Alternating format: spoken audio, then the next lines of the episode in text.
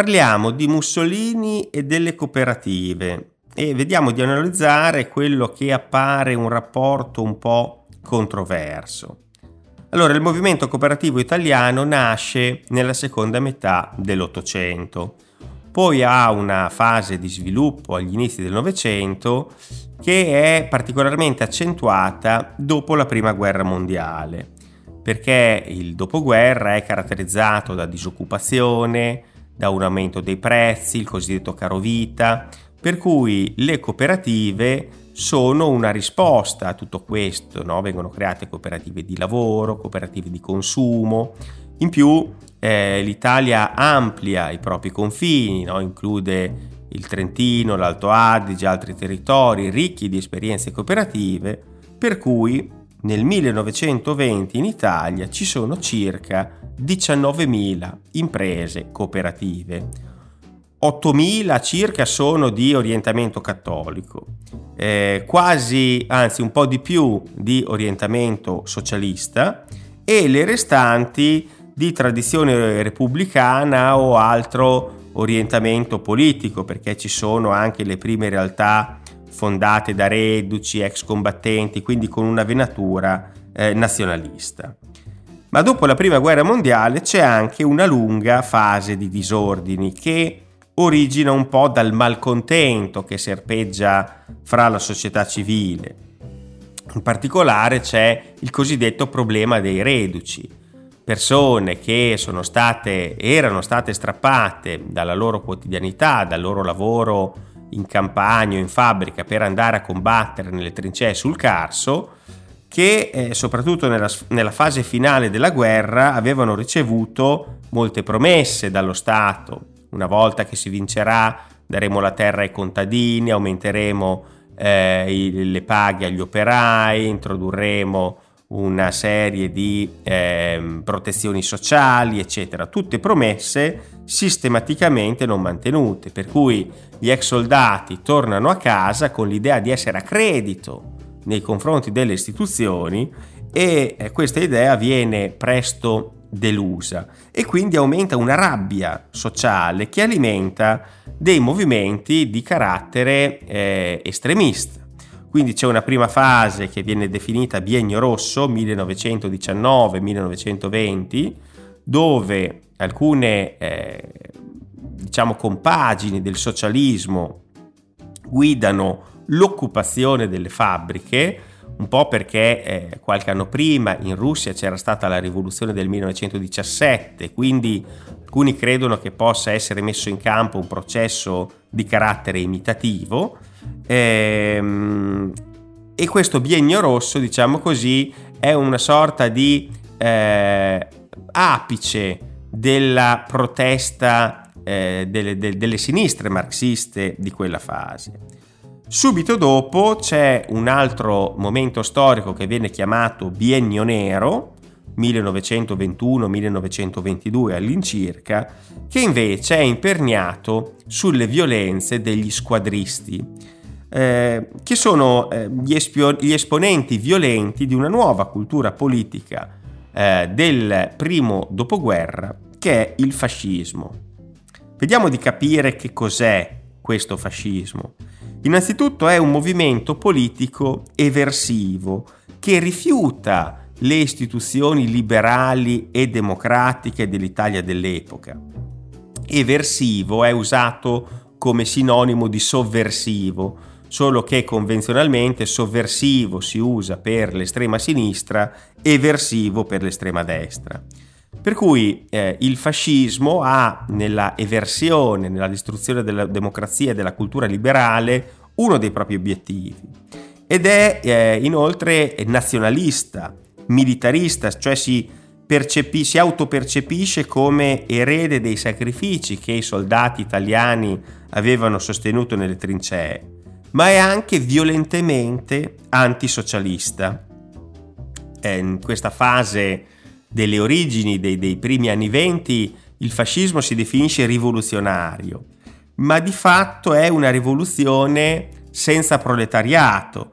Non c'è un progetto di insurrezione popolare come nella visione marxista. c'è invece un culto del capo, il duce, quello che deve guidare e trascinare i suoi, che è una visione eh, nicciana, cioè riferita al filosofo Nietzsche, no? che parlava di superuomo, in Italia declinata un po' in senso, eh, potremmo dire, d'annunziano.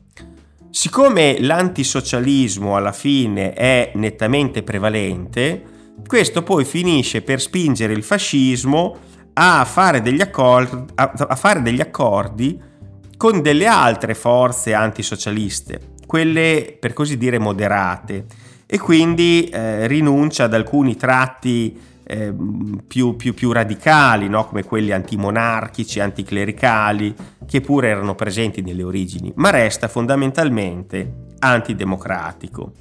Perché il, il, nella sua visione eh, de, de, delle cose, nella sua visione del mondo, il potere deve essere nelle mani del capo, il duce appunto, che nella fattispecie è Benito Mussolini. Allora raccontiamo brevemente chi è Benito Mussolini. Nasce a Predappio, eh, nell'Appennino Forlivese, nel 1883, poi lavora prima come maestro elementare, come giornalista, per un periodo è muratore in Svizzera, ma soprattutto svolge attività politica fra i socialisti. E anzi fa carriera all'interno del Partito Socialista perché sul finire del 1912 è nominato direttore dell'Avanti, che è l'organo di informazione principale del eh, Partito Socialista dell'epoca. Poi nel 1914 c'è una frattura fra neutralisti e eh, interventisti in riferimento all'ipotesi che l'Italia partecipasse alla Prima Guerra Mondiale eh, Mussolini diventa interventista, quindi espulso dal Partito Socialista Italiano e poi viene chiamato in trincea. Eh, quindi dopo la guerra fonda un proprio movimento che chiama i fasci di combattimento che eh, informalmente vengono poi definiti fascismo. Quindi eh, torniamo adesso al, al biennio nero. Dicevamo che questo fascismo è un movimento politico inizialmente marginale ma particolarmente agguerrito. Pesca nella rabbia di reduci, ex combattenti e anche fra i delusi del, del socialismo e mostra fin da subito un volto eh, violento che è quello dello squadrismo con azioni organizzate e premeditate contro avversari politici, gli esponenti del fascismo, camicia nera, armati, in squadre, vanno a devastare le sedi del Partito Socialista, eh, incendiare le Camere del Lavoro, picchiare e bastonare avversari politici che in certi casi vengono addirittura uccisi. Anzi, in tutta questa fase tra la fine della prima guerra mondiale e i primi anni 20, sono circa 4-5 anni, per ragioni politiche, di scontri, manifestazioni in piazza, attacchi squadristi, eccetera, ci sono circa 3.000 morti in Italia, oltre a un numero altrettanto importante, se non di più, di feriti. Quindi sono numeri quasi, potremmo dire, da guerra civile, come è stato osservato sul piano storiografico. E in tutto questo anche le cooperative diventano un obiettivo polemico del fascismo. Perché? Per tre motivi.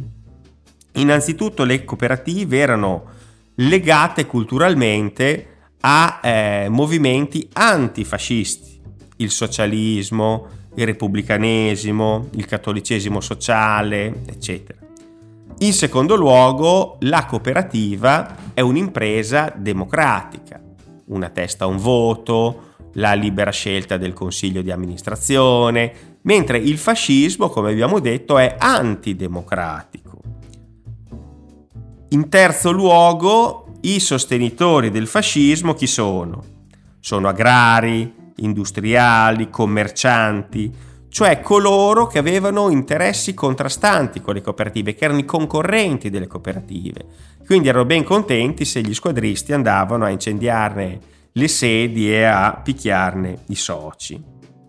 Quindi c'è un primo momento, eh, all'inizio degli anni 20, nel quale il fascismo colpisce violentemente le cooperative e c'è anche in questo una violenza verbale no? che accompagna quella fisica, in cui si dice, travisando la realtà, che la cooperazione di per sé è una bella idea, no? perché ha qualcosa di cameratesco, ma è stata travisata da coloro che gli hanno affibbiato una patente politica, come i socialisti, e anzi in certi casi i dirigenti truffavano i soci e quindi i fascisti si autorappresentano come coloro che vogliono tutelare i soci da eh, una, una, un, una funzione politica imposta ehm, da, da, dai socialisti.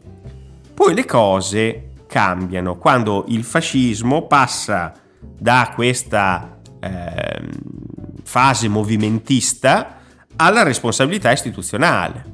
Perché a un certo momento, con la marcia su Roma, il re affida a Mussolini l'incarico di formare il nuovo governo. Mussolini diventa il nuovo capo del governo e nel giro di eh, qualche anno riesce nell'operazione di trasformare la fragile democrazia italiana in un regime. Nel 1926, con le cosiddette leggi fascistissime, che sono illiberali e antidemocratiche, questa transizione è conclusa. E da qui in avanti cambia anche il destino delle imprese cooperative. Perché?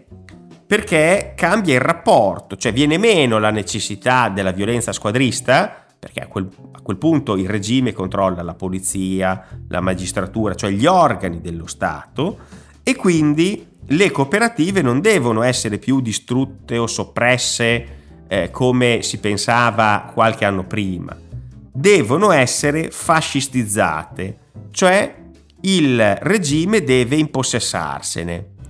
Perché? perché sostanzialmente Mussolini era romagnolo e ex socialista, per cui conosceva bene le potenzialità economiche e sociali che potevano avere queste cooperative e quindi decide, eh, insieme ai suoi, di eh, prenderne il controllo. Come fa? Ma sostanzialmente il gerarca fascista locale o gli squadristi locali in camicia nera si presentano di volta in volta all'assemblea dei soci della cooperativa tal dei tali e eh, esordiscono dicendo bene sappiate che noi gradiremmo che fossero elette queste persone nel consiglio di amministrazione e, e quindi con tutta una serie di pressioni, di minacce a volte esplicite, a volte velate riescono a imporre nel corso degli anni 20 degli amministratori che sono fascisti o filofascisti. In altri casi questo non avviene, ma il presidente, i consiglieri, quindi le figure apicali delle cooperative, per timore o per opportunismo, decidono di non, eh, dire, di non ribellarsi e di accondiscendere, per così dire, al regime. Quindi in questa situazione di un movimento cooperativo sostanzialmente quieto e in parte controllato dal regime, eh, vediamo che cosa succede. Allora, eh, sul piano operativo ci sono tre percorsi o situazioni differenti. Il primo percorso è quello della cosiddetta spoliazione, cioè i nuovi amministratori in camicia nera decidono di mungere la cooperativa come se fosse una mucca. Quindi ne svendono i beni al Partito Nazionale Fascista, all'Opera Nazionale Dopolavoro o ad altre organizzazioni simili, o in certi casi a se stessi o a propri parenti o amici a prestanome, per cui, diciamo così, eh, svuotano la cooperativa di beni eh, immobili e di attrezzature quindi di fatto la eh, derubano in un certo senso per eh, chiamare le cose con il loro nome. Quindi questo è un percorso di ombre, di sole ombre, in cui la cooperativa viene mortificata e annichilita. Il secondo percorso è quello, per così dire, clientelare, cioè la cooperativa deve continuare a operare, ma i nuovi amministratori eh, filofascisti la utilizzano anche per scopi appunto clientelari, secondo i bisogni del regime. magari c'era Tizio che era stato un avanguardista e ora era disoccupato, allora lo si assume come autista o magazziniere o quello che è della cooperativa tal dei tali. E magari per fargli posto si licenzia la, la, la, un, ruolo analogo eh, che eh, era svolto da Caio, che invece era di note idee socialiste, di famiglia socialista, che fino a quel momento non le aveva palesate, però viene licenziato per fare spazio a eh, qualcuno di gradito al regime. O in certi casi ci sono scopi di propaganda, per cui Mussolini visita dei cantieri e i soci delle cooperative di costruzione vengono eh, schierati eh, nel, nel, cantiere per, per omaggiare il duce, devono applaudire, in altri casi forme di indottrinamento, per cui eh, i soci delle cooperative vengono portati in gita sociale a vedere le opere della bonificazione nella, nell'area um, laziale o, o, o, cose di questo genere. Eh, per cui, eh, in un certo senso, le cooperative continuano a svolgere il loro lavoro, ma mettono in campo tutta una serie di compromessi con il regime. Quindi questo è un percorso fra ombre e luci, possiamo dire. Il terzo e ultimo percorso è quello in un certo senso, fra virgolette, diciamo così, virtuoso, nel senso che gli amministratori, nuovi amministratori, comprendono l'utilità delle cooperative e si adoperano per rafforzarle. Eh, negli anni 20 e 30 si assiste a anche in certi casi mh, fenomeni di modernizzazione del movimento cooperativo. Alcune debolezze eh, vengono risolte dal fascismo, c'erano eh, in alcune località cooperative che facevano la stessa cosa nello stesso settore eh, in concorrenza le une con le altre. Perché? Perché c'era una cooperativa di muratori di tradizione socialista, un'altra di tradizione repubblicana, un'altra di tradizione cattolica e eh, di fatto, venendo superata questa componente politica, il fascismo organizza delle fusioni coatte. Fa la stessa cosa anche nelle cooperative di consumo, in altri settori, fa la stessa cosa a livello di centrali cooperative, perché vengono disciolte la Lega Nazionale delle Cooperative Mutue, la Confederazione delle Cooperative Italiane, cioè le organizzazioni apicali socialista e cattolica, più altre, eh, come dire, minori, sostituite dall'ente nazionale fascista della cooperazione che è per così dire, un organo del, para, del parastato, no? un, un, un, un, ente che presidia il movimento in questa visione totalitaria che aveva, che aveva il regime. Così come eh, altri percorsi di modernizzazione riguardano un po' la eh, sproletarizzazione di certe cooperative che magari eh, nella visione socialista degli anni 10 o dei primi anni 20 dovevano essere composte esclusivamente da braccianti e operai eh, per avere una connotazione di classe. Il fascismo vi immette delle figure tecniche che apportano una qualità, ecco, dal punto di vista delle competenze. Così come sempre il fascismo in certi casi crea dei consorzi a livello provinciale o in certi casi come il consumo anche nazionali che eh, dovrebbero diciamo così agevolare il funzionamento del movimento. Uso il condizionale perché poi ad esempio nel caso del consumo l'idea dalla quale si parte è bella, però il funzionamento del consorzio nazionale che doveva essere un po' un pivot no, del, del, del, movimento del consumo non ha eh, gli esiti che si immaginavano.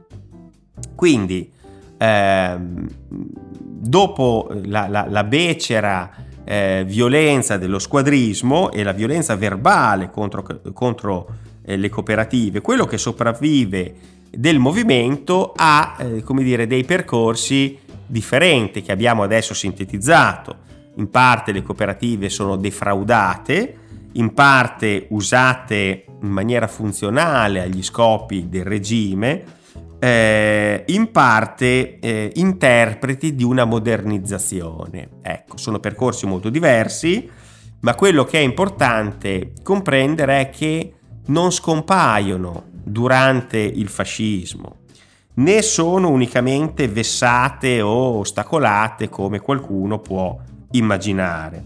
Tant'è che alla vigilia della seconda guerra mondiale in Italia ci sono circa 13.000 imprese cooperative. Questa è la parte, come dire, pratica, operativa. Poi c'è un versante ideologico, perché il fascismo comincia a esaltare una fantomatica cooperazione fascista. Tant'è che Mussolini in un celebre discorso dice la cooperazione è fascista e non può essere che fascista. Perché da un lato si vogliono, eh, come dire, sottolineare aspetti di questo genere di impresa che sembrano allineati un po' alla dottrina fascista, il fatto che ci sia una coesione dei soci, un po' in senso cameratesco, eh, la leadership della figura apicale, come poteva, come poteva essere il direttore o il presidente, una funzione eh, di questo genere di impresa che è l'unisono economica e sociale.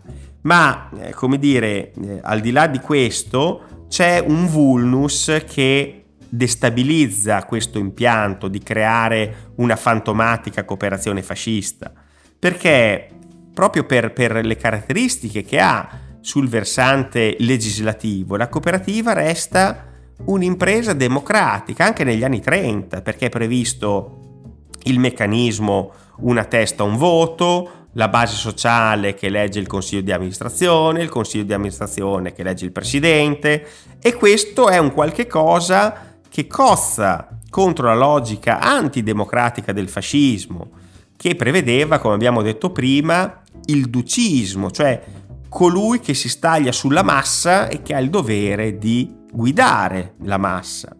Quindi si ha in questa formulazione della fantomatica cooperazione fascista un bizantinismo, no? una teoria che si arrampica sugli specchi che vuole tenere insieme due cose, perché eh, ci sono eh, cooperative che eh, sono reali cooperative negli anni 30 e allora non c'era un apporto particolare dal punto di vista ideologico del fascismo, oppure se venivano piegate alle esigenze del regime, quindi di fatto il direttore, il presidente, erano imposti dall'esterno, quelle possiamo dire non erano vere cooperative cioè lo erano formalmente, ma le più elementari regole di funzionamento erano calpestate.